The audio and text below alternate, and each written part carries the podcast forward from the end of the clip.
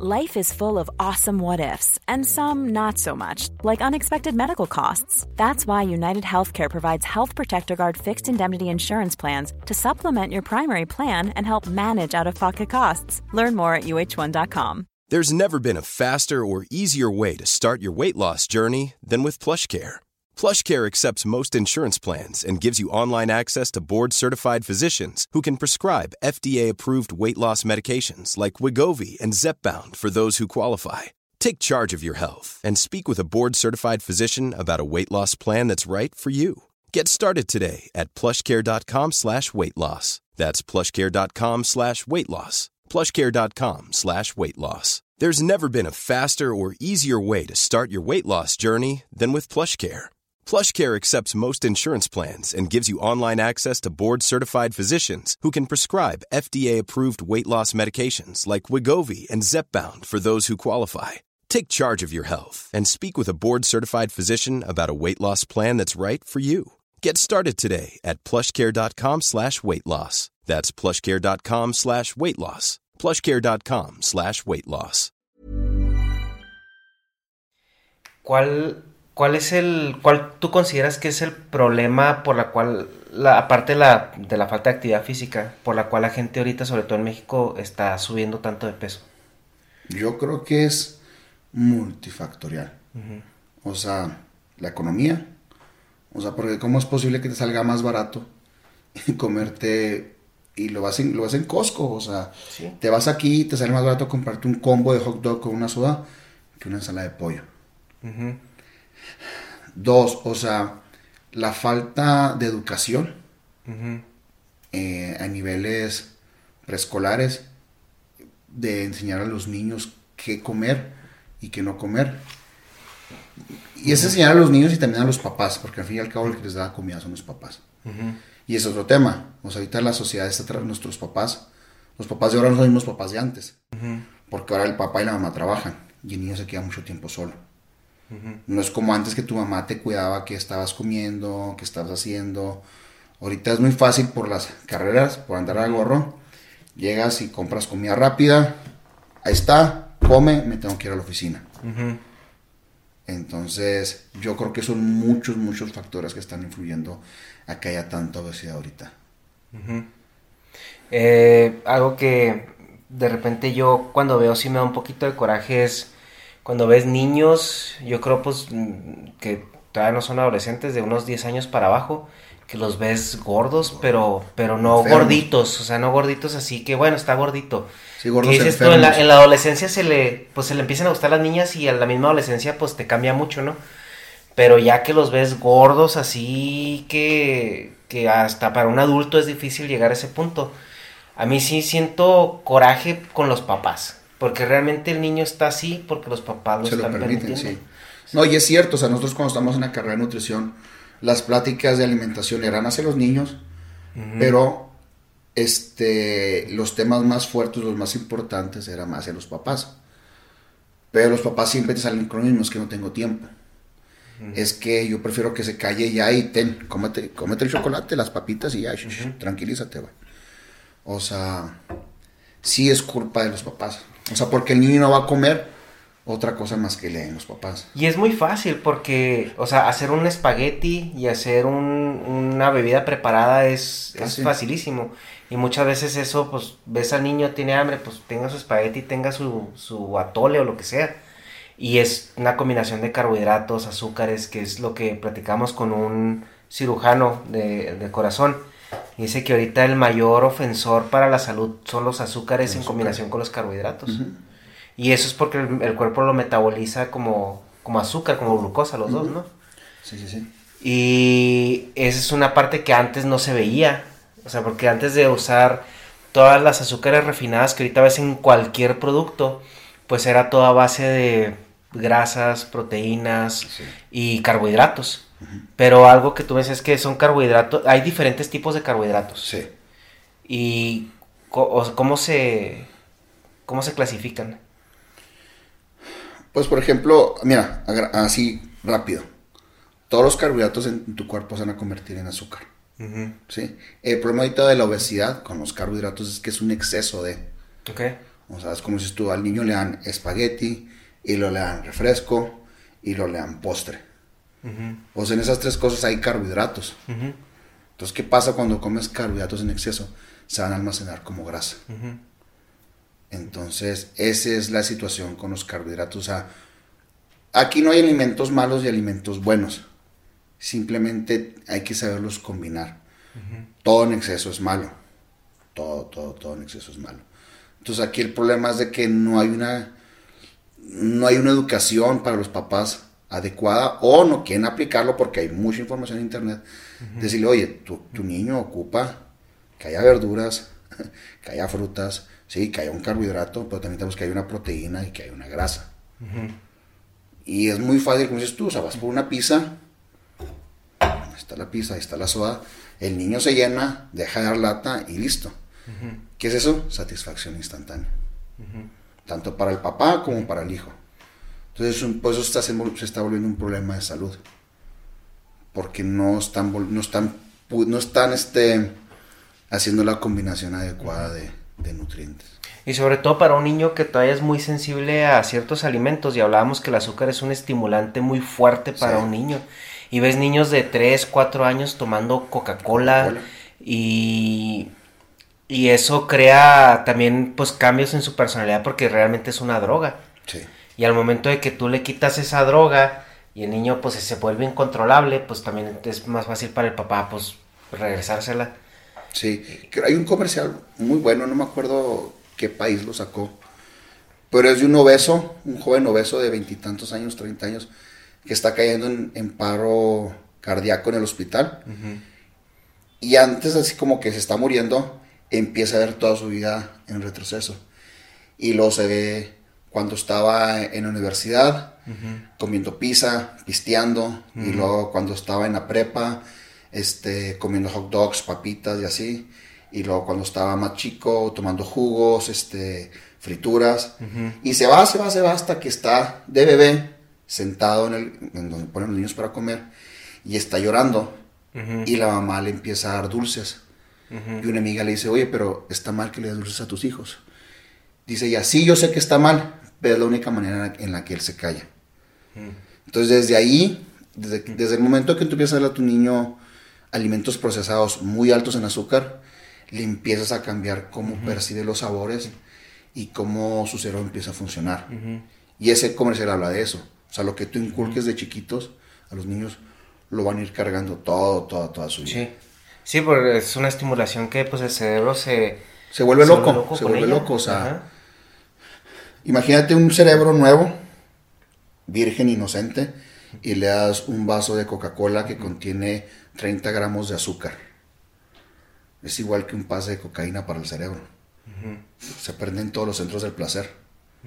Y después ya no se lo que a dar al niño. Pues el niño se va a enojar.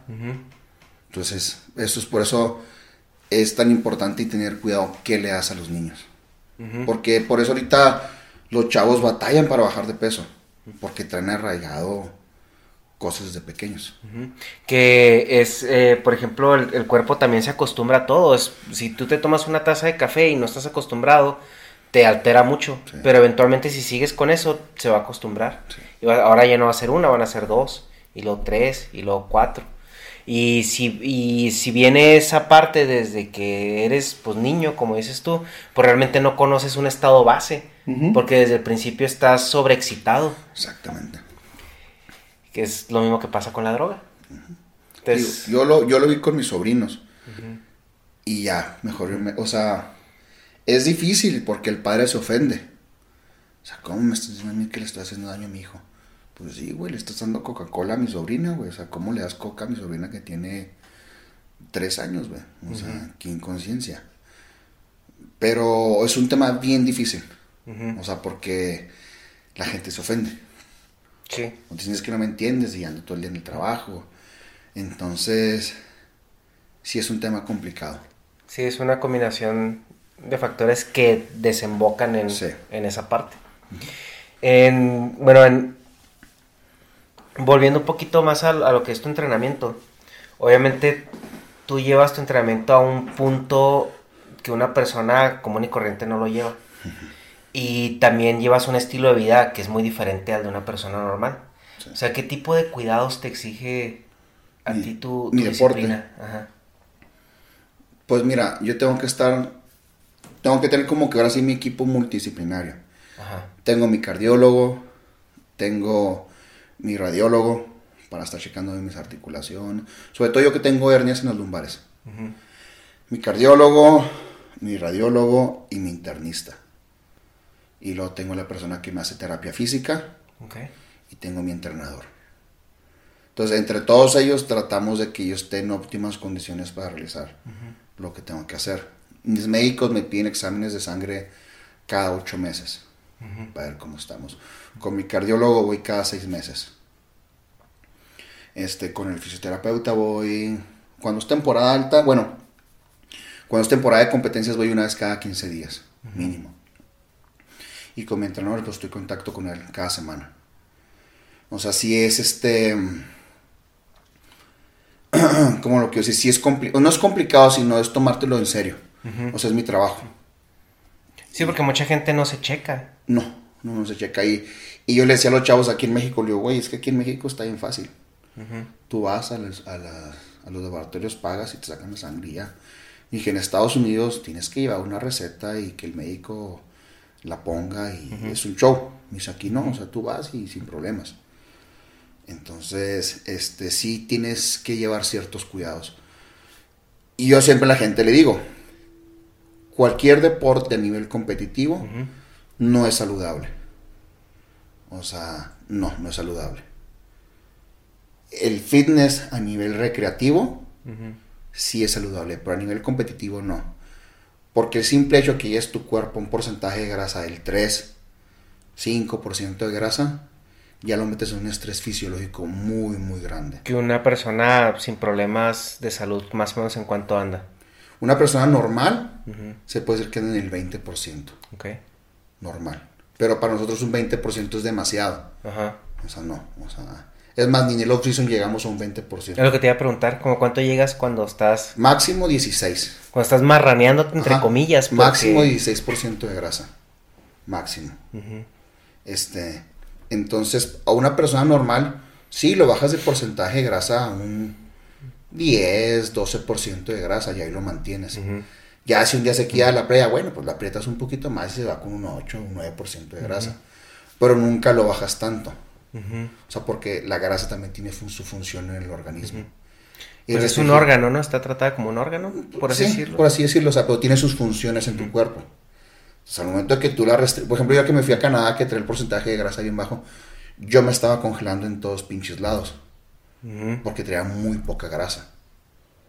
Entonces, tiene su función. Entonces, yo siempre digo a los chavos, competitivamente el fisiculturismo no es saludable. Y luego más aparte te deshidratas, más aparte consumes muchas calorías y después dejas de comer muchas calorías. O sea, sí desajustas tu organismo. Por eso son importantes los chequeos. Y dígase cualquier deporte competitivo no es saludable. Sí, porque te llevas tu cuerpo a un Al lugar límite. donde no normalmente no debería estar. Por- porque su nombre lo dice, es un deporte competitivo. O sea, si yo te veo a ti que estás corriendo 100 metros en X cantidad de segundos, no, pues yo quiero ganarle a Ernesto, voy a correr la misma cantidad de metros, pero en menos segundos. ¿Qué tengo que hacer? Lo que tenga que hacer, pero quiero ganarle. Y ahí te la llevas. Ujú. Quieres ganarle de enseguida y de enseguida de enseguida y ahí te la llevas. Es un deporte muy competitivo. Sí, y es lo que, eh, por ejemplo, en, en- en los sprints y todo eso de las carreras, eh, lo- la gente que las está corriendo está al borde de un desgarre, al Sí, borde sí, de un ligamento, sí, y por eso pasa seguido, porque es realmente llevar al cuerpo a ese límite. Porque en las, en las Olimpiadas, en los levantamientos de pesas, ves muchos accidentes, porque es, es llevarlo a un punto donde, donde no lo habías llevado antes. Antes, exactamente. O sea, la persona que está levantando esa cantidad de peso para ganar esa competencia probablemente es la primera vez que lo levanta. Sí. Que no puedes entrenar así. No, no, no, entonces eh, yo creo que por eso yo tengo tan marcado a la hora de entrenar personas normales y a personas que van a competir. Y luego la otra hablábamos de los tiempos, porque tú comentas, o sea, tener ese porcentaje de grasa tan bajo no es pues ni saludable y aparte emocionalmente te afecta mucho. Sí. Entonces, eh, tú tienes que tener el, el tiempo bien medido para no llegar antes de la competencia en, en ese, en esa Sí, so tienes, que situación física tienes que tener y tampoco no pasarte de un cocción. cronograma. O sea, tienes que estar checando. Si yo voy a competir en 12 semanas, en 12 semanas tengo que llegar con X cantidad de porcentaje de grasa. Y vas moldeando o vas preparando tu dieta y tu entrenamiento para eso. Para que llegues a punto ese día. Sí, porque si, si llegas pasado a ese día, pues todos sabemos qué pasa. Sí. Pero ¿qué pasa si, si llegas a ese punto dos semanas antes o tres semanas antes? Sí, y si pasa, o sea, tienes que ver qué estrategias hacer para acomodarte con los tiempos. Que ahí es donde cada cuerpo es diferente. Cada ya llegas es diferente a... y cada entrenador tiene su manera muy personal de cómo eh, encarar ese problema. Sí, eh, te platicaba el otro día de, de por ejemplo, el, el ciclista, eh, ¿cómo se llamaba? Am- Armstrong, Sí, que él lo ponía en una máquina para que pedaleara, para simular, o le medían el pedaleo y la fuerza con el que Oh, sí. bajaba cada pie. Y ellos descubrían que en un pie metía más fuerza que en el otro. Entonces, ¿cómo le hacían ellos para corregir el desgaste muscular extra? Pues lo- en, en la tabla de masajes le ponían más atención a ese músculo. Pero ya es un punto donde ya tienes que meterte con una personalización extrema en, Sí. en- en- para, para llegar a ese siguiente nivel. Mira, y lo complicado de este deporte del fisiculturismo es de que no hay tanto tanto soporte científico, porque aún así mucha gente no lo considera una disciplina, un deporte. Y realmente la cantidad de artículos científicos que encuentras son atletas de alto rendimiento, pero olímpicos. Entonces son parámetros totalmente diferentes. O sea, un atleta olímpico no tiene la cantidad de masa muscular magra que tiene un fisiculturista, no tiene la misma cantidad de, de calorías, no se suplementan igual. O sea, son. Es como querer este evaluar a un futbolista, güey, con parámetros de un tenista. Pues son cosas diferentes. Sí. Entonces, aquí en este deporte entra mucho lo que dicen bro science, o sea, lo que ha funcionado, lo que he visto que le ha funcionado a tal persona, lo que he escuchado, la prueba y error. Y eso dificulta mucho este deporte. Sí. O sea, porque no hay, no hay tantos sustentos científicos. Y más que nada porque quieras o no, aún siento que hay un estigma alrededor de este deporte porque en cualquier otro como que hay un objetivo, el que meta más goles, el que llegue primero. El No, y, que- y aparte no es tan popular. Sí, O sea, cuando ves una competencia de fisiculturismo en las Olimpiadas o que mueva tanta cantidad de dinero, mm, es una industria que mueve mucho dinero, Sí. pero no es tan popular como los Juegos Olímpicos. sí, porque además es apreciación. O sea, no hay como algo así que tú puedas ir y medir. Medir, exactamente. Y, y en base a eso es el ganador. O sea, es, es- es lo que lo que los jueces estén apreciando. Apreciando. Y, y eso genera mucha controversia. Exactamente. Y también eh, en la parte es bueno, y, y, o sea, ¿cuál es el objetivo? Porque no es correr más rápido que el otro, o no, No, es, no, no. simplemente Es es, verse mejor mejor, que el que el otro. otro. Y ahí es donde el estigma del ego entra. Un atleta que es de que, ay, coach, ¿sabes que esta semana no bajé el porcentaje de grasa que, que habíamos acordado? Pero ¿sabes qué? Le va a echar el doble de ganas en el cardio el fin de semana o lo que viene para alcanzar, para alcanzar a bajarlo. Y una persona normal se desmotiva, güey. Dice, no, no mames, pues yo estoy todo gordo y no sirvo para esto. No todos son iguales, ¿verdad? O sea, a lo mejor puede haber uno que dice, no, pues lo voy a lograr, pero por eso me- para mí trabajar con el atleta es más fácil. Por la, como tiene la- el switch mental, güey. Pero es que también en México, no sé si tú lo notas, eh, pero es muy fácil pasarte toda tu vida sin necesidad de hacer actividad física. Y en Estados Unidos es un poquito más difícil porque eventualmente en la escuela te involucran en algo. Entonces sí cambia mucho el chip porque pues, a mí me pasa cuando subo mucho de peso. Eh, eh, me ha tocado las dos partes, estar bien físicamente por ejercicio y dieta y todo eso, y estar mal por pues, el desorden que de repente agarras por tu Estás un rutina, poquito más sea. consciente. Ajá, entonces sabes que, que sí hay un modo de, de controlar esa parte. Pero porque ya lo has experimentado, o sea, desde yo desde la secundaria, luego la prepa y luego la, el- el- la carrera. Pero una persona que realmente jamás en su vida ha tenido la necesidad De de, moverse. de moverse, Sí, yo creo porque que psicológicamente ahí hay... Sí, porque yo me acuerdo de las clases de educación física que yo tuviera, salía a jugar fútbol. Ajá, O que el profe te pusiera a hacer dos, tres cosillas ahí que, que la verdad era como que demasiado simple. y, y, mi esposa que es americana me platica, no, es que te obligan a meterte a atletismo, a natación, a esto. Y como que va cambiando un poquito la perspectiva.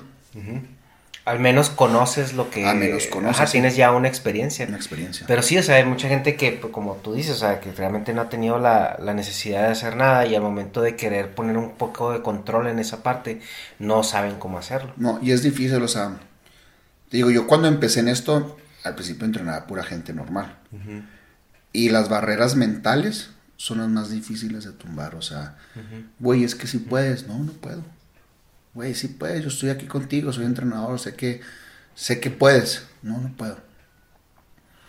Entonces tumbar esas barreras mentales es bien difícil, o la clásica que es que toda mi vida ha sido gordo, güey. O sea, yo más vengo por salud, para no ponerme tan gordo, porque me tocó gente así. No, güey, es que tú puedes estar flaco, puedes estar como tú quieras. Nomás propóntelo. Es el, mito de los huesos. Sí, anchos. ¿no? ¿no? es que nunca ha estado flaco y nunca va a estar flaco, pues siempre he sido gordo y quiero ser un gordito saludable.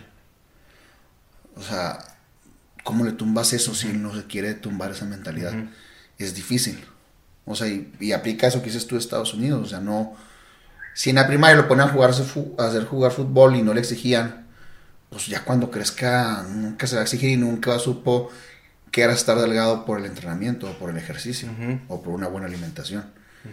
Entonces, el estado mental también es una parte bien importante en este deporte. Y lo que influye también mucho es eh, la, sensación del tiempo del progreso. O sea, porque por ejemplo yo ahorita entiendo que por mi experiencia pasada, que obviamente que si voy al gimnasio una semana no voy a ver nada. O sea, a lo mejor te vas a sentir un poquito mejor, te vas a desinflamar un poquito, pero realmente los cambios no suceden hasta dentro de 5, 8 o 12 semanas. Sí. Y, pero una persona que jamás lo ha vivido y está en una situación donde ya hay una crisis emocional o hay algo que lo está forzando a meterse o a, intentar meter en control, eh, la perspectiva del tiempo es, es muy irreal, por así decirlo, o desconocida. Dicen, tengo dos semanas haciendo dieta y ejercicio y no veo cambios. O sea, esto no está funcionando. Exacto. Y en esa parte es donde, eh, como una, eh, tú como entrenador, porque pues ven, o sea, llega una persona, te ve y pues eres una persona muy impresionante. ¿Cómo, ¿Cómo puedes manejar eso en el psique de las personas? O sea, que, que este, este pedo es cuestión de tiempo, porque ellos ven el resultado, pero no ven el, el, trabajo. trabajo es difícil. Muy, muy difícil porque, tío, volvemos a lo mismo. O sea, la gente muchas veces se pone barreras solitas. No, tú sí puedes, pues porque, pues porque tienes genética, güey. No, estaba yo antes, le enseñé las fotos y lo... Ah, bueno, pues es que eres bien dedicado. Sí, güey, tú también puedes ser dedicado. Así como eres bien dedicado en tu trabajo y eres gerente de tal maquila, güey. Puedes ser dedicado en esto también. No, es que las... O sea, la gente muchas veces se creen más sus excusas. Sí. O sea, que querérseles que realmente. Sí, el típico, no, es que tú no sabes, o no, no me entiendes, yo no. Ajá. Entonces, llega un punto en, como entrenador que te desesperas de escuchar tantas excusas. O sea, y es muchas veces es más fácil ya al último decir, ok, te quedas callado y dices tu trabajo. Porque, porque más que intentas, la gente, la gente muchas veces no cambia. Y la gente no cambia no porque uno no quiera, sino porque ellos no quieren, se resisten al cambio.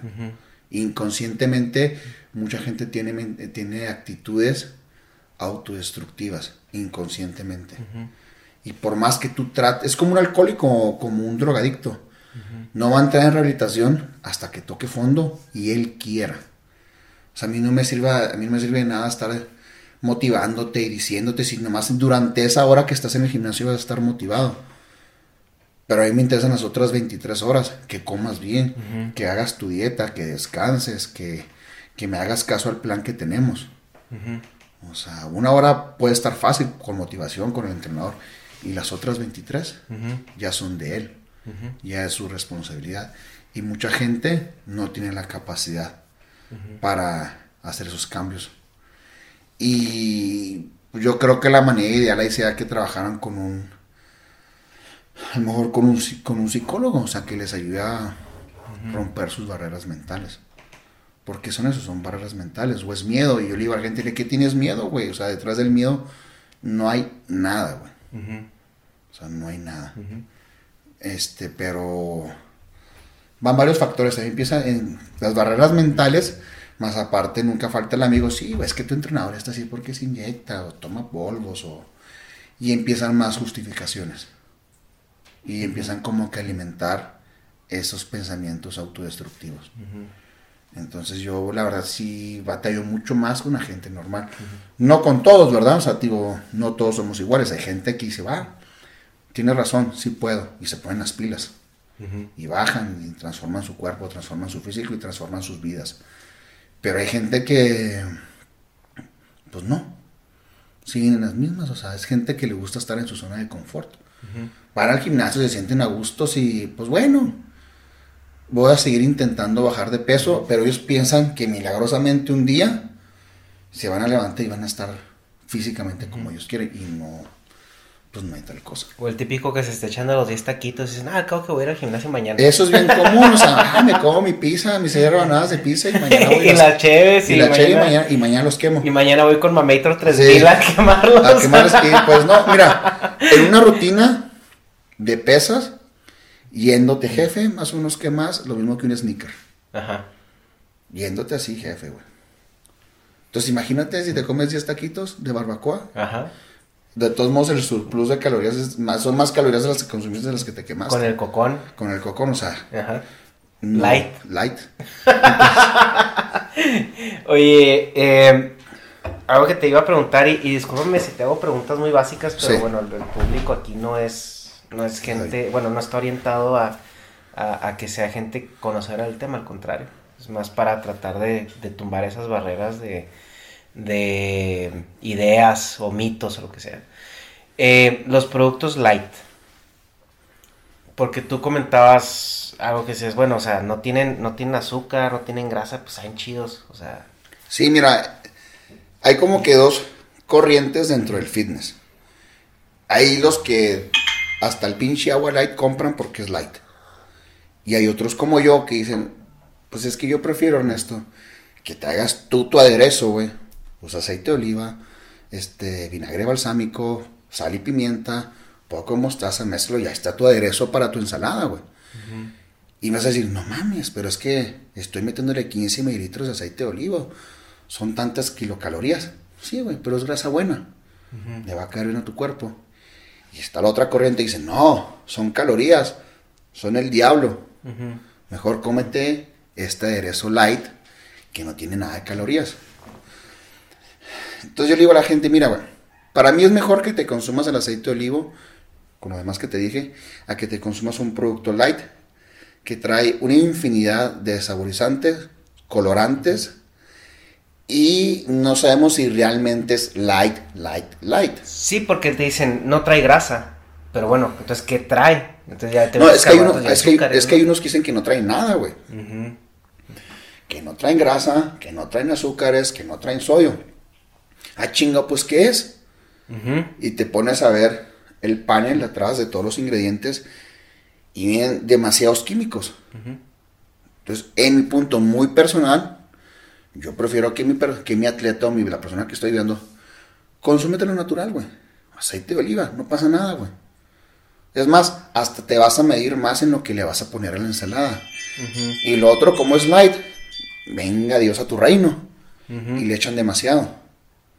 Entonces, a mí por eso los productos light no se me hacen como una tan, tan buena alternativa para una persona saludable o que quiera estar en el mundo fitness. O sea, no se me hace así como que, wow. He visto gente que compra productos light bajos en sodio y se los pone al pollo y, lo, y le va a poner sal marina. Güey, entonces, ¿para qué te lo compraste sin sodio, güey? Le estás echando sal marina al pollo y ya le echaste el aderezo. O sea, no encuentro congruencia en eso. Entonces, mm, no quiere decir que todos los productos light son malos, pero al menos para mí no son como un como algo que yo tome en cuenta para hacer mis planes de alimentación. Obviamente si me haces así, Jorge, me va a tomar una coca al día, ah, pues tómate una, una coca light, mm, pues sí, sí puede ser mejor opción. Pero no que lo agarres como hábito. Ah, es que como es light, que es el problema, Ajá. como la gente lo ve. O sea, como es light, me tomo tres y todos los días. O sea, no hay una, no miden, porque ellos piensan que es light. O sea, no se ponen a ver que están metiendo una cantidad excesiva de, de colorantes químicos a su cuerpo. O sea, una coquita light, pues no pasa nada, es cada cuando. ¿Sí me explico? Sí, pero también hay mucha gente que, porque bueno, yo escuché esto de una, de una persona que hablaba de cómo los productos light en una, o los productos sin azúcar, en una persona que no es diabética, eh, pueden producir cierta resistencia a la insulina. Sea, Mira, hay, hay varias, varios estudios, no estoy actualizado de los nuevos que hay, pero hace, un- hace un tiempo había unos que decían, si tú te consumes una Coca Light o un producto light, que según eso no tiene azúcar, el endulzante que usan va a hacer que tu páncreas produzca insulina. Ajá. O sea, que es la misma, es el mismo efecto. Sí, porque Debe de haber, lo dulce debe haber nuevos estudios que a lo mejor estén de acuerdo o en desacuerdo. Este, pero digo, no los he leído. Porque como para mí los productos light no. No son una opción. no son opción. O sea, no me gustan. O sea. Y le digo a la, a la gente, y aparte saben reculeros. Disculpa la palabra, saben feos. Dije, saben feos. O sea, tienen una textura del perro, güey. Sí. O sea, mejor comete un aderezo normal, güey. O sea, poquito. O sea, es que no es, no es el veneno, es la cantidad del veneno lo que te mata. Ujú.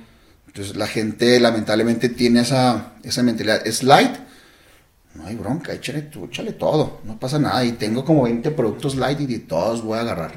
Y también otro problema es que la gente, eh, en- digo, en nuestra ignorancia, decimos, ah, me voy a poner a dieta. Y se hacen su ensalada con la lechuga, a lo mejor el pollo, y en el mejor de los casos a la parrilla. Y, y luego después le echan los trocitos de tortilla, y luego le echan los crotones, y luego le echan así como medio litro de aderezo que a lo mejor no es light. Sí. Pero como ya es una ensalada, para ellos es, ah, ya estoy a dieta. sí. Y en México todavía no se usa, pero en Estados Unidos sí se le pone a cada platillo la cantidad de calorías que tiene. Mínimo. Aquí en ciertas cadenas de comida rápida ya. Ya viene. Sí, no, allá es en todos lados. O sea, en el Costco vas a comprar la pizza y te viene ahí las calorías que trae. Y a mí me gusta mucho una ensalada de chilis. Y cuando la consumí en Estados Unidos, que voy viendo que trae 1500 calorías. ¿Nunca viste? La ensalada. No, hace muchos años salió una comparativa de la ensalada del Wendy's, la que trae así. ¿Qué trae? Mandarina. Ajá. Una ajá. ensalada de Wendy's Sí, trae más calorías que la que hamburguesa. la de hamburguesa. Sí. Una hamburguesa sencilla. Sí. Pero eso más que nada es que la gente cuando hace su ensalada en su casa no lee la tabla nutrimental. Ajá. Y no creo que no es que no la entiendan, porque viene muy específica. O sea, por eso nosotros los fisiculturistas tenemos una báscula nuestra, para pesar nuestra comida, porque en la tabla nutrimental viene por tantos gramos de crutones, son tantos gramos de grasas, carbohidratos y proteínas, y esto y lo demás. Entonces la gente, este, pues agarra así. Y cuando le dices a la gente, es que es una báscula, pésalo. Al principio es incómodo para ellos, pero te ahorras muchos dolores de cabeza. Y, y, por ejemplo, los aderezos es un arma de doble filo. Porque si tú ves la porción de un aderezo, son por lo general 15 mililitros, que es poquito. Lo que dices tú, mucha gente se agarra y le echan mucho. Entonces, por eso yo cuando les digo que hagan su propio aderezo, lo hago por, por, por el aspecto de que se te creen una conciencia de cuánto están consumiendo, cuánto están comiendo. Al momento que ellos lo hagan y que lo empiecen a mirar, ah, caray, o sea, pues este chorrito trae tantas calorías, imagínate si le echo tanto de más. Más que nada Sí. por eso. Y otra pregunta que te iba a hacer es con respecto a los polvos. Porque, me ha- bueno, yo pues conozco la proteína, los BCAAs, el óxido nítrico desde hace muchísimos años y yo entiendo que son suplementos. de, hay de buena calidad y hay de muy mala calidad. Eh, ya, de, ya los de mala calidad, pues bueno, te meten otro tipo de cosas y a lo mejor el efecto no es, no es el que, el que buscas. esperas. Ajá. O tienen efectos sec- secundarios, ¿no? Del acné, los gases, el todo eso, ¿no? Sí. Pero eh, mucha gente, o sea, eh, ve los polvos, y dices, ah, son esteroides. Sí, ah, son, sí, sí, sí, sí, o sea, son este... Yo creo que eso pasaba más, al- bueno, no sé, yo hablo por mi experiencia. Cuando empecé a comprar mis primeras proteínas, mis primeros polvos, en mi casa ya me querían correr. Tu mamá estaba así, Sí, "Te es estás que drogando, te- te- mijo. Sí, estás metiéndote en chingaderas y, y esto, y Ajá. son esteroides y bla, bla, bla. No sé si ahorita da igual porque yo empecé en esto desde los 15 años. Y desde los 15 años estoy tomando suplementos. ¿Qué te puedes decir de los suplementos? Que no son necesarios. O sea, la gente muchas veces me dice, no, es que tengo que tomar mi proteína y mi creatina y para hacer mi dieta. No son necesarios. O sea, yo me, vol- yo me volví este gran fan de la comida. O sea, es mejor que te alimentes correctamente. Y si te sobra dinero o te sobra de más, ok. Ve buscando qué suplementos este, puedes integrar a tu plan de alimentación. Pero no son estrictamente necesarios. En, en la cuestión de la proteína es para llegarle al, a la cantidad de proteína cuando no, no te cabe tanta comida, ¿no? Sí y no. O sea, realmente yo le pongo la proteína como gente tú normal por las cuestiones del tiempo. Ok. De que la oficina, que los traslados, de que, que haya o que te la tomas. Pero yo soy mm, más adepto a que la gente esté comiendo que el pollo, que la carne, que el pescado. Ok. Eh, yo soy más adepto a eso. Por dos cuestiones. O sea, si yo me estoy comiendo un pedazo de carne, sé exactamente que me estoy comiendo X cantidad de proteína. O sea, yo lo estoy viendo. Yo soy desconfiado. O sea, me venden una proteína y dices, ay, güey, ¿y si será lo que dice ser? O sea, porque no están aprobados por la FDA. Eh, Bueno, al menos las que están hechas en Estados Unidos, en México, en, en Canadá, sí. Entonces, mm, yo por ese lado me gusta más la comida sólida porque puedo tener un poquito más de control de sobre lo que estoy ingiriendo.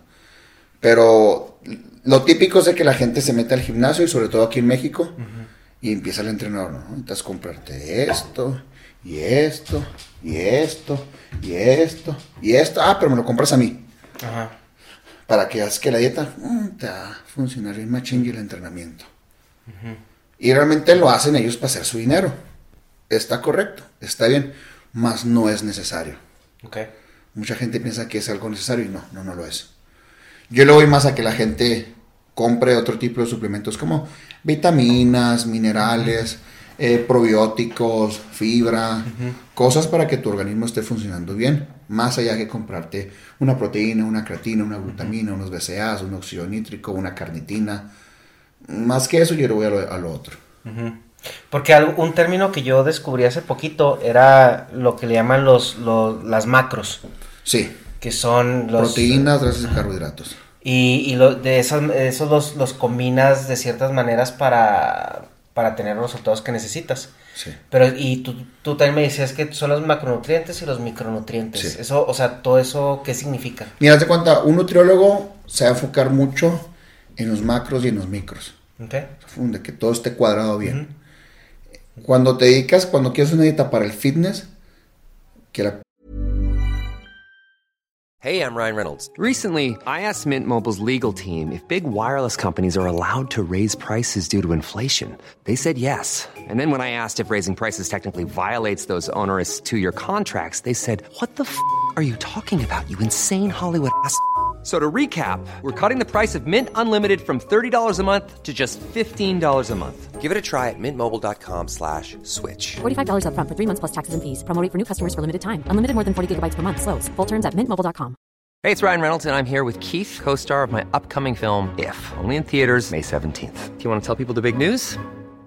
All right, I'll do it. Sign up now and you'll get unlimited for $15 a month and six months of Paramount Plus Essential Plan on us. Mintmobile.com slash switch. Upfront payment of $45 equivalent to $15 per month. Unlimited over 40 gigabytes per month. Face lower speeds. Videos at 480p. Active Mint customers by 531.24 get six months of Paramount Plus Essential Plan. Auto renews after six months. Offer ends May 31st, 2024. Separate Paramount Plus registration required. Terms and conditions apply if rated PG. para que la persona cambie su composición corporal, te vas más a los macros ¿Ok? para que empiece a perder más este, grasa. Y ahí empiezas a, este, a, a- ¿cómo se llama? A poner los otros suplementos que yo te decía. Un multivitamínico, minerales. Porque por lo general la persona que quiere perder grasa corporal o peso, le vas a poner una, una, una dieta con bajas calorías. Y esa misma dieta baja en calorías no le va a aportar los micronutrientes que él necesita. Entonces necesitas, se lo necesitas complementar externamente.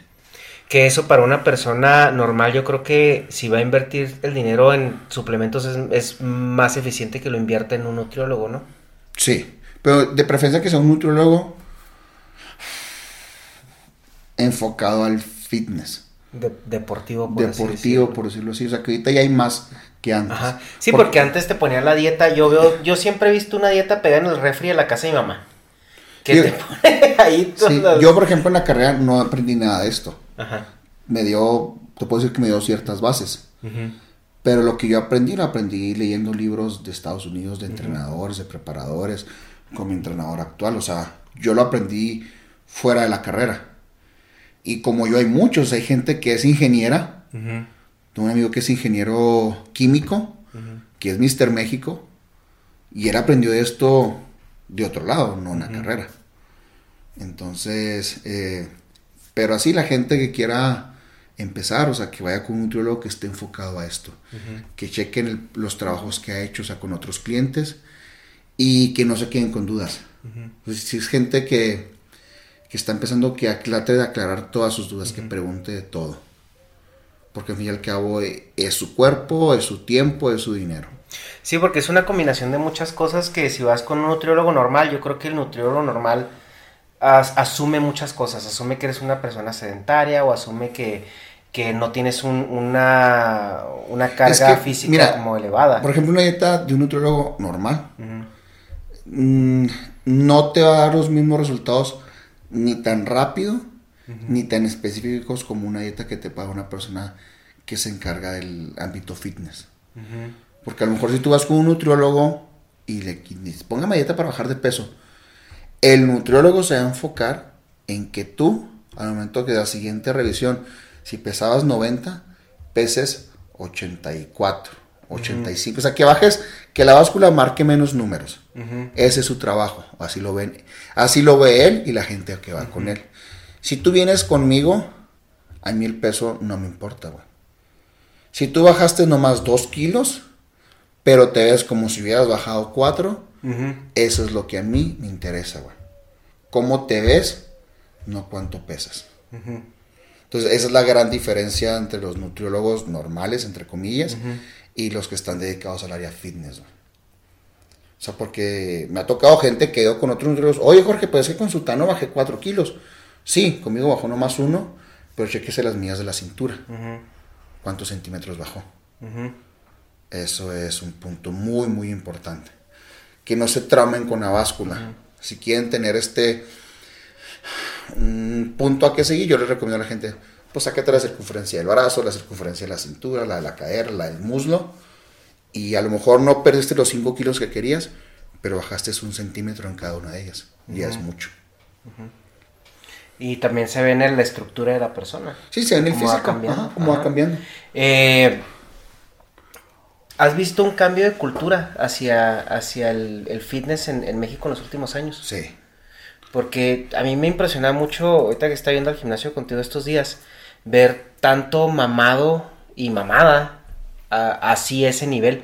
Porque hace 15 años no los veías. No, no, es que... Era uno aquí y a lo mejor otro allá y ahorita simplemente en ese gimnasio, o sea, es una comunidad ya por así decirlo. Sí. En México o en Latinoamérica, la cuestión del fitness se está explotando mucho, o sea, está creciendo abismalmente. En Estados Unidos como que ya entró en una meseta, como que ya se quedó así. Pero ya es parte de, la cultura, te lo digo porque a mí me sorprendían muchas cosas, sobre todo ahí en California, y ahorita yo las veo como Normal. Ajá, lo Y aquí- esperado. Y aquí en México está creciendo. O sea, ya, ya hay una expo en Guadalajara de fitness. Este, ya hay cada vez más chavos o más influencers, más youtubers que se encargan del fitness. Eh, hay más gente que está tomando cursos. Gente así normal, ¿eh? O sea, yo cuando he impartido, impartido cursos de entrenamiento, gente normal va a verlos porque están interesadas, porque quieren aprender. O sea, sí está habiendo una, un cambio en México en la, en la cuestión del fitness. O sea, sí, sí está creciendo mucho. Y eso es como una parte cultural, social. Yo lo veo Eh, como estatus. como estatus. O sea, porque me ha tocado chavos que, que van a gimnasios pues, de barrio, que, que no tengo nada en contra de ellos, porque yo, yo siempre entro en el gimnasio de barrio. Se ponen mamadillos, pero se van al antro más caro de la ciudad. Porque quieren verse, pues estoy mamado, estoy, me estoy poniendo guapo, igual antro más caro. Entonces, como que es una manera de, de marcar de que es que si estoy bien físicamente, hay con queso las gordas. Sí, que en Estados Unidos, sobre todo en el área de, de Orange County, es, está muy ligado. O sea, ya no, na- ya no nada más funcionas con el dinero, sino que tiene que ser como una armonía entre todo. Sí. Y parte de eso yo siento mucho que se relaciona con, con la cuestión de, de control, ¿no? Mira, y también tiene que ver mucho la presión social. O sea, antes, mm, ¿tú cómo te enterabas cómo estaban los gabachos? O cómo estaba la gente en Alemania. O sea, no había, no había Facebook, no había Instagram, no había Internet. O sea, tú vivías en tu rancho, tú vivías aquí en Chihuahua y volteas a la esquina y, ah, pues soy el más mamado de la tortillería. Y es, qué chingón. ¿Y sabes cómo? Pero ahora el mundo está a un clic.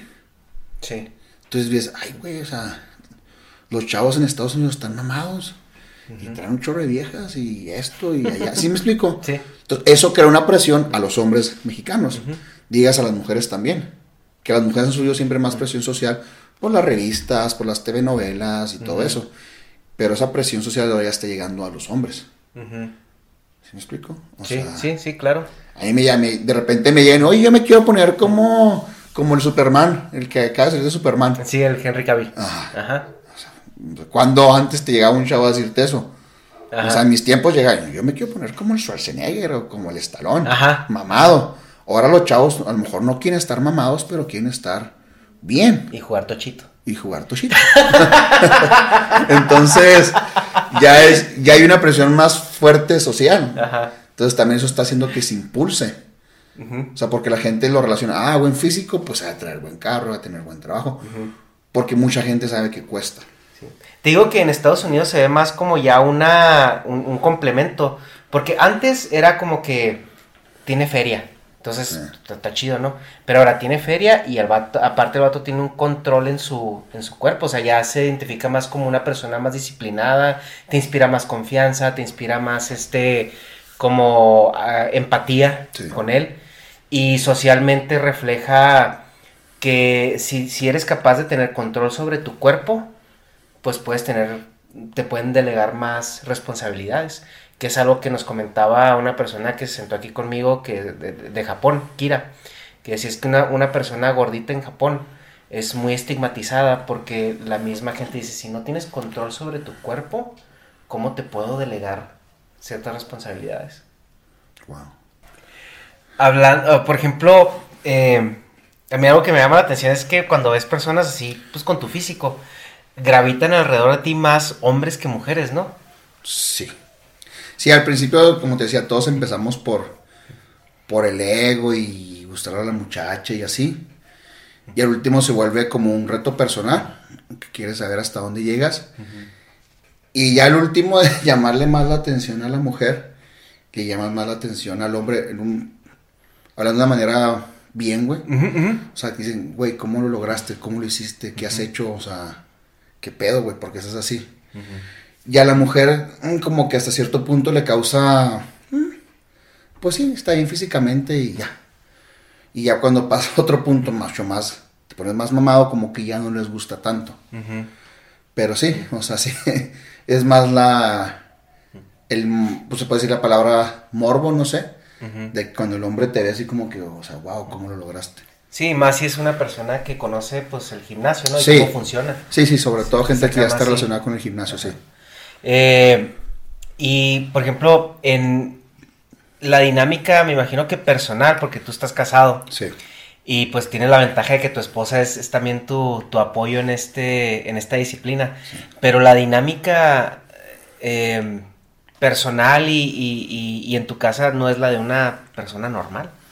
No, o sea, es bien importante contar con el apoyo de tu pareja. Y yo, gracias a Dios, lo encontré en mi esposa, en Maritza. Porque solo es muy difícil. O sea, haber momentos en el que vas a estar cansado, vas a estar fastidiado.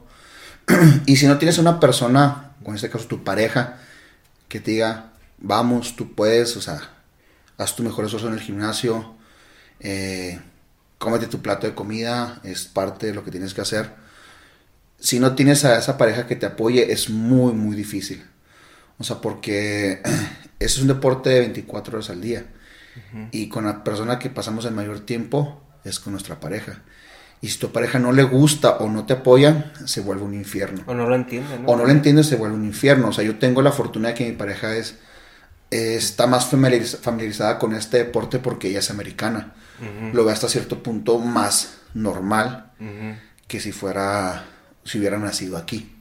Porque me ha pasado, o sea, la gente de aquí lo ve así como que, ah, es que lo haces por ego, lo haces porque quieres estar mamado, lo haces por...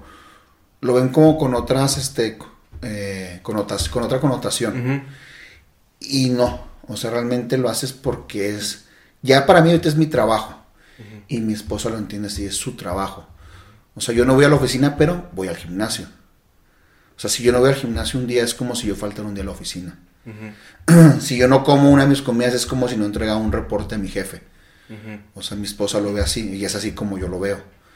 Este, y mi esposa ha sido parte fundamental de mi crecimiento como atleta. Porque ella me ha ayudado con mis contratos, me ha ayudado con mis viajes, a mucha gente le da risa, pero muchas veces ella es la que carga las maletas. O sea, yo ando tan cansado, tan fatigado, que en los aeropuertos ella es la que anda en chinga con todo. Y yo voy como así. Sí, porque tú estás en un estado tan depletado, tan, tan, eh, privado de alimento y, trabajado que... Sobre todo cuando salimos en aero, que vamos a volar.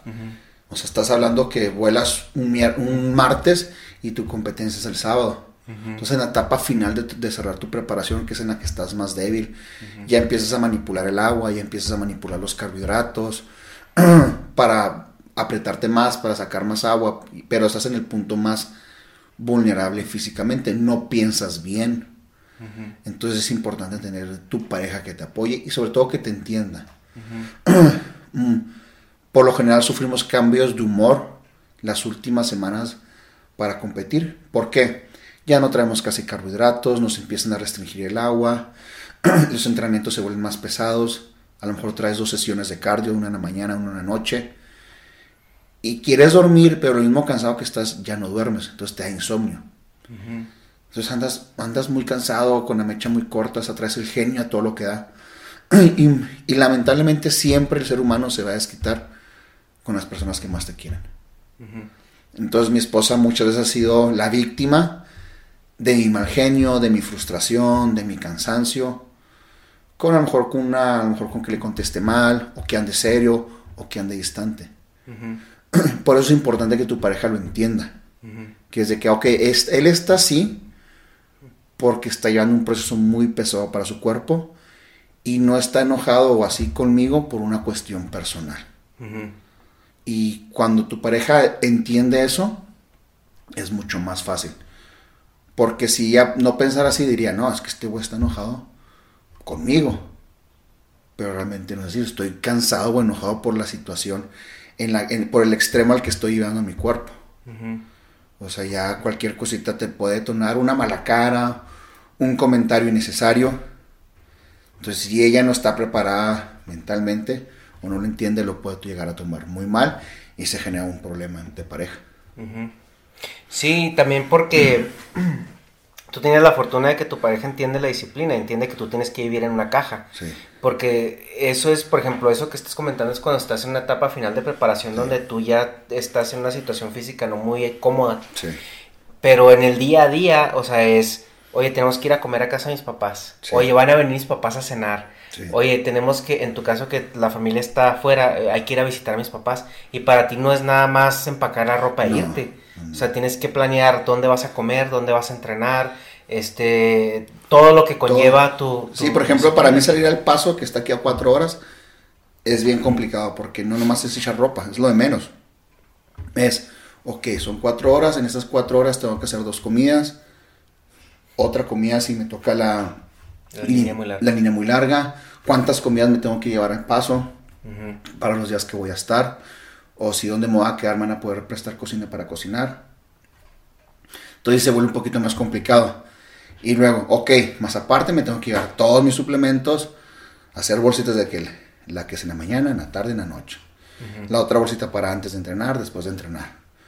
O sea, sí se vuelve más complicado porque tienes que empacar más cosas, o sea. Y eso de irte a comer con la familia, con los amigos, sí se vuelve... Cuando estoy ahorita como descansando es un poco más fácil. Porque, ok, pues tratas de pedir algo que más o menos se, se acomoda a tu dieta. Pero ya cuando estás a punto, ya estás en etapa de para competir, pues es llevarte tu topper. Yo a mi boda me llevé mi topper de comida. Porque saliendo de, yo me casé un, un sábado, el lunes yo estaba empezando preparación para irme a competir a Colombia. Entonces sí se vuelve más este, complicado, más como que tienes que estar pensando en todo lo que vas a hacer. Eh, hasta el simple hecho de ir al cine es llevarte tu topper de comida. Y no disfrutas, el, no disfrutas el cine igual, o sea, porque es, tu responsabilidad como atleta es comerte ese plato de comida, o aunque no quieras, o aunque se te antojen las palomitas.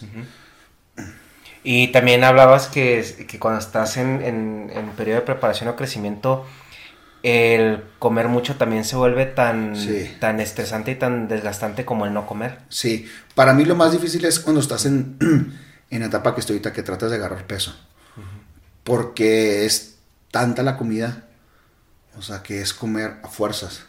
O sea, es sentarte y echarte un tiro con el plato de comida, con el arroz, con la carne, con lo que sea. Y empiezas, y por más que le metes a la comida, o sea, no ves que el plato avanza, que no se acaba. O sea, es bien estresante tener que completar cierta cantidad, pues no de kilocalorías, pero sí de macros en un día. O sea, es muy pesado. Para mí es más fácil restringirme la comida que tener que estar comiendo a fuerzas, porque llega un punto, como te comentaba, te quieres vomitar. Pero no, o sea, tienes que aguantar las ganas de vomitar para seguir comiendo. Y me ha pasado que vomito, lavo los dientes y me vuelvo a preparar otro plato de comida y comérmelo. O sea, ni me vomité, pues ni modo, vuelves a empezar. O sea, es bien pesado. Y cuando estás a dieta, no. Son porciones más pequeñas, te las comes y ya.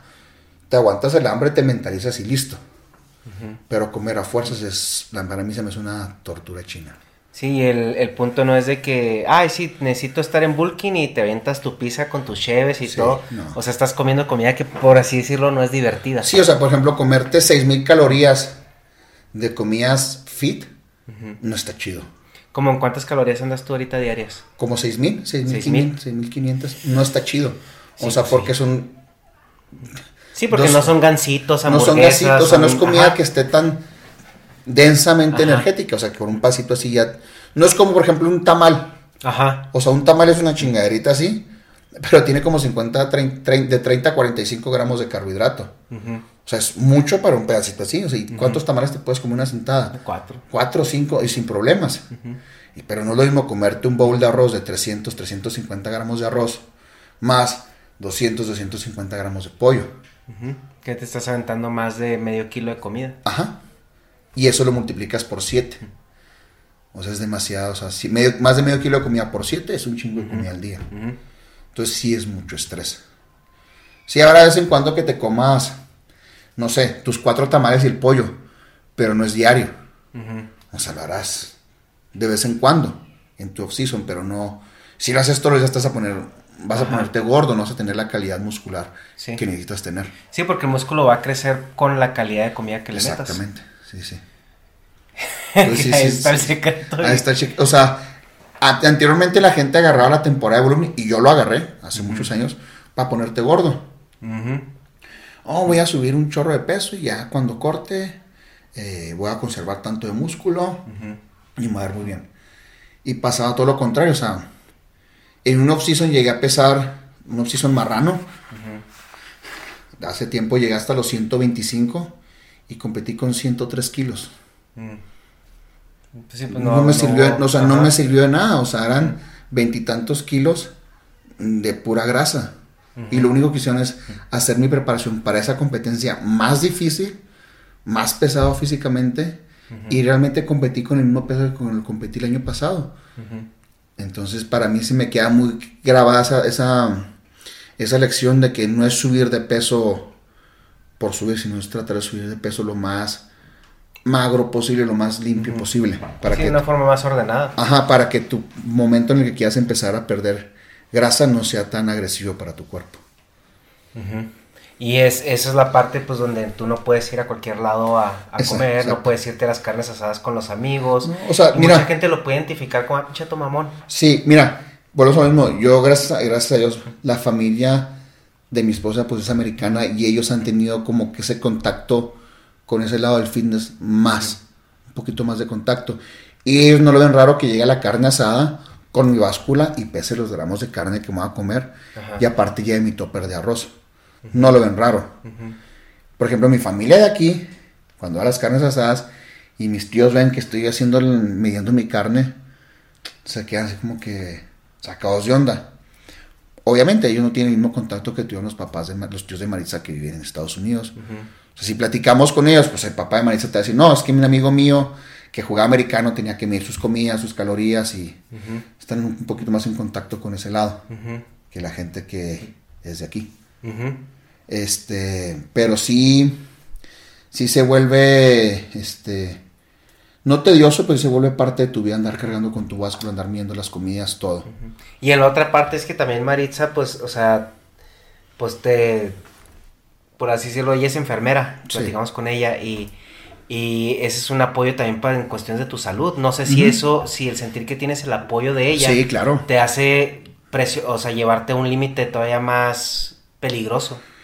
Mm, a lo mejor no peligroso, pero me ayuda en cosas prácticas. Por ejemplo, dentro de los protocolos que yo manejo con la gente que quiere subir de peso, digo, necesito que te cheques la presión, que te cheques el azúcar. Entonces, a lo mejor para mí es un poquito más fácil porque tengo una enfermera en la casa. Y si me llego a sentir un poco raro, oye, me siento así, a lo mejor me puedes decir dar un- rápido, ¿sabes qué? Traes esto. O sea, no te asustes, a lo mejor es tu estómago, no, no traes nada grave. Este, también para eso para mí es un gran apoyo. Sí, en las hipoglucemias también. Sí, o sea, no- y me ha pasado en, en, en precompetencia que he manejado glucosas de, de 40 puntos, así de que me quiero desmayar. Sí, para una persona de tu tamaño es... Es muy poquito azúcar. Pero uno llega a pensar otras cosas. Ay, me queda un infarto, me está pasando algo. Y, y mi esposa me dice, tranquilo, vamos a tomarte el azúcar. Y ahí sale el resultado. Traes el azúcar bien baja. Entonces yo ya pongo una, una balanza. Me como un dulce o me aguanto y, y le sigo. Pero sí es hasta cierto punto más fácil que tengas una enfermera ahí a tu lado. Porque vamos a lo mismo, como te lo decía, el nivel competitivo no es saludable. Entonces, si yo tengo una enfermera a mi lado 24 horas, 24 horas al día, para mí es mucho más fácil. Sí, o sea, te- te En caso de, de tener, reaccionar, que tener que reaccionar rápido. Sí, claro. Que igual las competencias, ¿no? Que es donde tú Sí. dices que la gente va pues muy... Y nos Sí. platicabas historias donde ustedes Sí. le han salvado la vida a, a- algunos unos, com- competidores. unos competidores y Maritza ya nos tocó ahí la oportunidad de salvar a un chavo que estaba a punto ya de, o sea, le iba a pasar algo grave. Eh, lo pudieron llevar al hospital y del hospital lo pudieron atender a minutos de que tuviera un colapso este, renal y cardíaco. Sí, ella nos platicaba de cómo también la preparación de los equipos de emergencia en México es completamente ineficiente e inadecuada. Sí. O sea, donde estás en una competencia de mamados y tú entiendes todo lo que conlleva, o sea, que hay Sí. gente deshidratada que está probablemente tomando diuréticos y Sí. de diferentes tipos. Entonces, no, un mareo de, un, de una persona de, de ese tamaño o en esas circunstancias no es lo mismo que un mareo de una persona que está engentada. Exactamente. Y, y lo quieren tratar igual. Sí. Y la diferencia que tú ves, por ejemplo, en Estados Unidos es que los paramédicos son güeyes que se ven trabajados Y saben. que, es- y que saben en dónde están. Y son preparaciones que imagino que, que la organización procura, ¿no? En, en- para los servicios de respuesta por lo mismo. Sí. En, en esa parte, ¿tú sientes que eso es responsabilidad de, de la federación o del, del que está organizando el evento? Es de, la- es de los dos porque la federación es la- que organiza los eventos. y la- O a, o a lo mejor del mismo gobierno, porque creo que tú contratas los servicios de emergencia, ¿no? Con gobierno. Sí, pero más que nada ahí es este del organizador del evento. Punto. O sea, si tú vas a hacer un evento de físico, mínimo ten pana- varios paramédicos, porque a lo mejor uno se te pone mal. Pero qué tal si te puso mal uno y en lo que estás llevando a la, a la ambulancia ese, se te está poniendo otro malo. O sea, ahí es 100% del organizador del evento. O sea, Ok. Oye, pues yo creo que vamos a ir cerrando esto porque ya tenemos un poco más de dos horas. Pero no quería dejar pasar el comentario que, que a mí se me hace, pues que es muy un, un comentario muy común, que siempre que lo escucho me da mucha risa, que es cuando llega alguien nuevo al gimnasio y te pide ayuda y te dice, oye, pero es que no me quiero poner como tú. sí. O sobre todo las mujeres, ¿no? Es que yo no me quiero poner espaldona y, y mamada como ella, ¿no? Sí, sí, sí, sí. Y bueno, yo me imagino que por tu mente pasan muchas cosas, como el, por ejemplo, ni de pedo. O sea, o no tienes el dinero o no tienes la voluntad suficiente para hacerlo. Es que mm, al principio sí como que me molestaba, así como que, ¿cómo se te ocurre, güey? O sea, no me puse mamado en, en un año, o sea, tengo 15 años en esto. Ya lo que ahorita, o sea, les he aprendido mucho eso a la gente, dale por su lado, no, no te preocupes. Ajá. Yo voy a hacer todo lo posible para que no te pongas bien mamadote. pa- para, que, para que te pongas fit. Y a la mujer igual, no, no te preocupes, yo la rutina que te pongo no te vas a poner espaldona. Porque las mujeres sobre todo piensan que por levantar una pesa ya van a amanecer así Sí. mamadísimas y... No, no, no, es, es, o sea, Muchas- Obviamente, o sea, hay gente que rompe lo ordinario y dices, bueno, ella tiene una estructura de mujer muy cuadrada, tipo tomboy, pues si le pongo una rutina muy pesada, sí se va a poner cuadrada. Pero si te llega una muchacha con este cuerpo reloj de arena, que es demasiado femenino, pues por más que le pongas una rutina pesada, su estructura no va a hacer que se ponga espaldona, porque ella tiene rasgos muy femeninos. Y en un hombre, y es más, y a la parte de la mujer no produce testosterona como un hombre. Entonces, que se ponga espaldona o mamada, es- o sea, es casi, casi imposible. Digo, hay gente que rompe los moldes, pero como entrenador con experiencia sabes, sabes que a lo mejor una persona así, como una mujer así, este, que rompe el molde, bueno, pues la, la entrena de otra manera. Pero casi el 99% de las mujeres que te llegan al gimnasio no se van a poner mega mamadas. No, pero estamos hablando de que, o sea, para llegar a ese punto, Son años, son años. años y disciplina. disciplina. y, Y, más en la mujer, o sea, en la mujer, su fisionomía es totalmente diferente a la del hombre. O sea, no tiene la misma carga hormonal que nosotros para esto. Entonces, una mujer que se quiera poner fit, bueno, la palabra mamada, más bien, ponerse mamada es muy complicado. Un hombre como que ahora tiene un poquito más fácil por la cuestión hormonal. Y los hombres que me dicen que me quiero poner marcadito, yo les doy por su lado, ok, está bien. O sea, voy a hacer todo lo posible para que no te pongas tan mamado. es porque no, porque ya no me conviene entrar en discusiones y, o sea, y tampoco se trata de hacerlo sentir mal. No, y aparte yo, yo considero que pues la ignorancia los, los protege en ese Sí, aspecto o sea, porque no, no saben, lo entienden. No lo Ajá. entienden, o sea, y, y no por eso los voy a hacer que se sientan mal o burlarme de ellos. Simplemente, ok, o sea, gracias por expresar tu inquietud.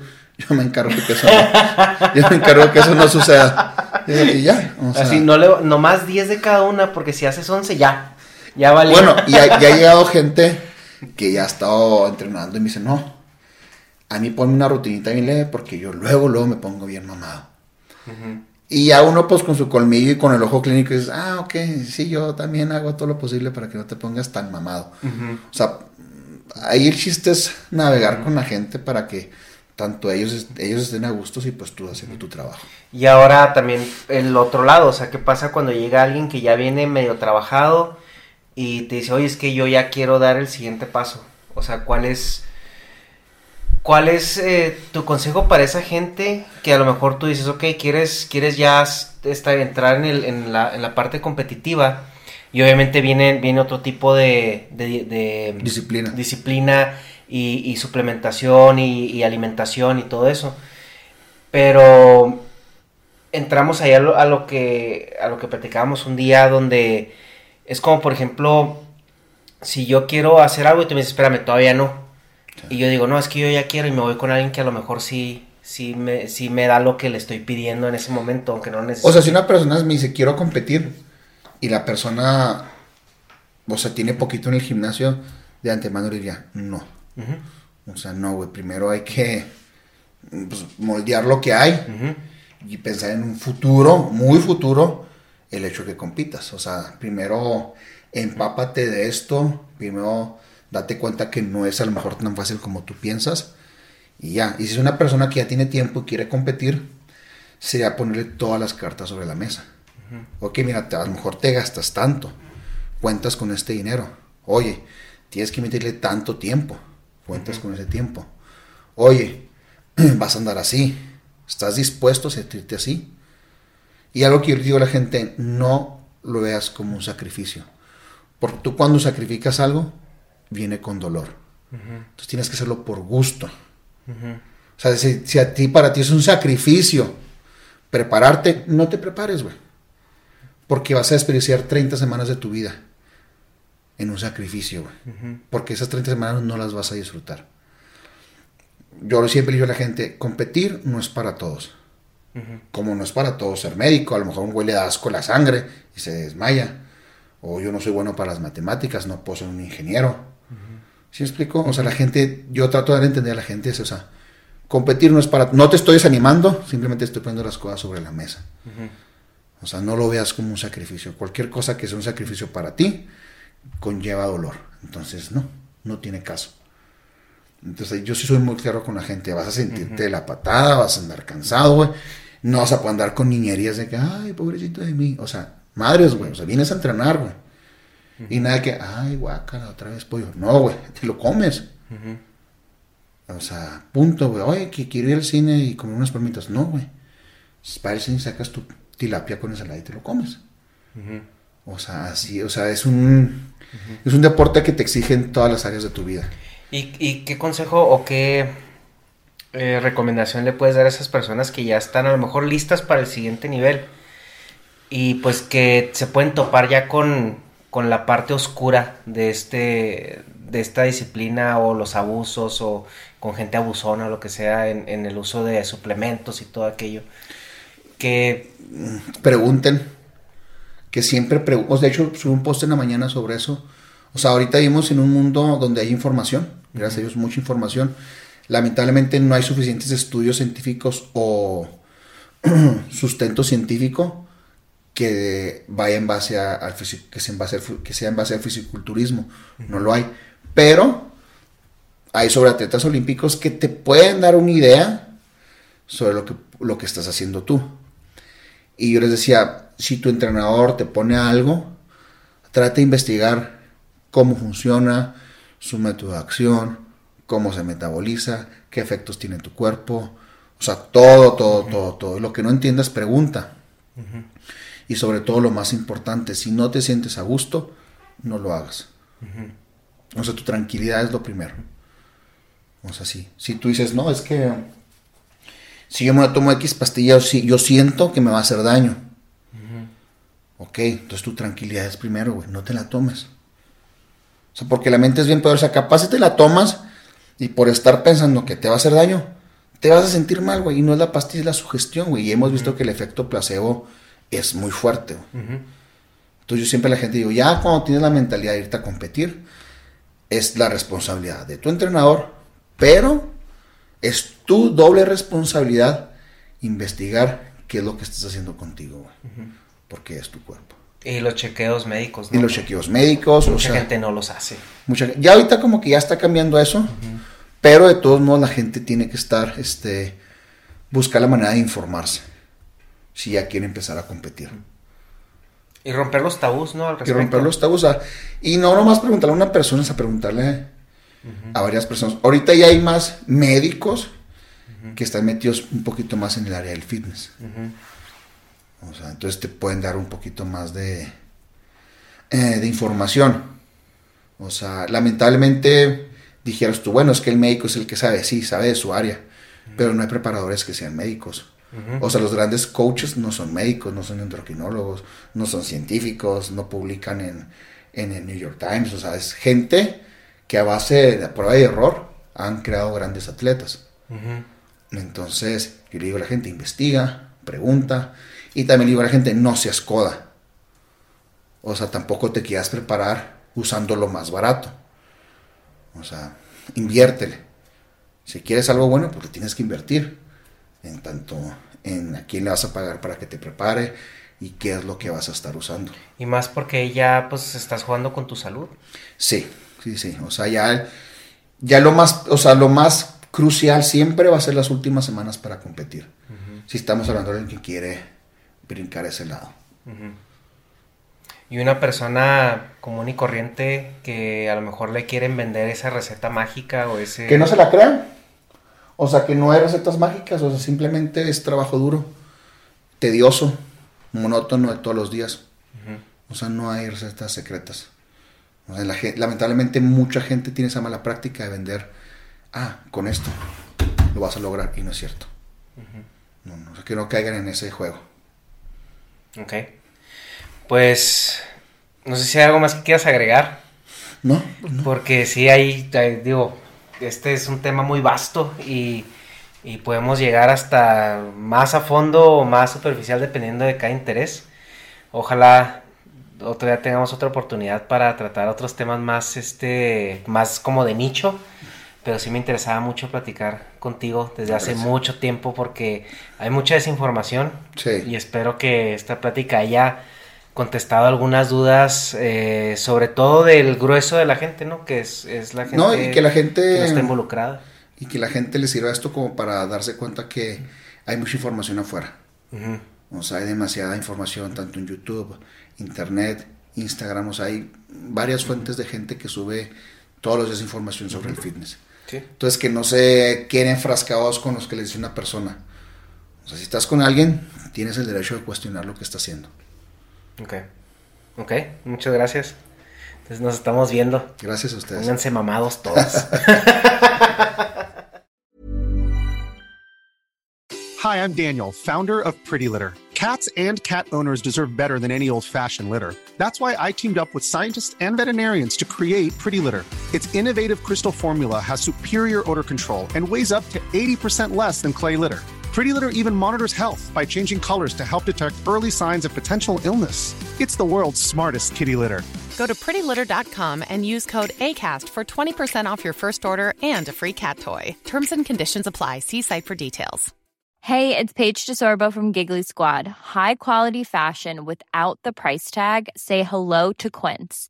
I'm snagging high-end essentials like cozy cashmere sweaters, sleek leather jackets, fine jewelry, and so much more. With Quince being 50 to 80% less than similar brands. And they partner with factories that prioritize safe, ethical, and responsible manufacturing. I love that. Luxury quality within reach. Go to quince.com slash style to get free shipping and 365 day returns on your next order. Quince.com slash style. How would you like to look five years younger? In a clinical study, people that had volume added with Juvederm Voluma XC in the cheeks perceived themselves as looking five years younger at six months after treatment. Look younger, feel like you. Add volume for lift and contour in the cheeks with Juvederm Voluma XC. Reverse signs of aging by adding volume to smooth laugh lines with Juvederm Volure XC. For important safety information and to find a licensed specialist, visit juvederm.com. That's J U V E D E R M.com. Not for people with severe allergic reactions, allergies to lidocaine, or the proteins used in Juvederm. Common side effects include injection site redness, swelling, pain, tenderness, firmness, lumps, bumps, bruising, discoloration, or itching. There's a risk of unintentional injection into a blood vessel, which can cause vision abnormalities, blindness, stroke, temporary scabs, or scarring. Talk to a licensed specialist to find out if it's right for you.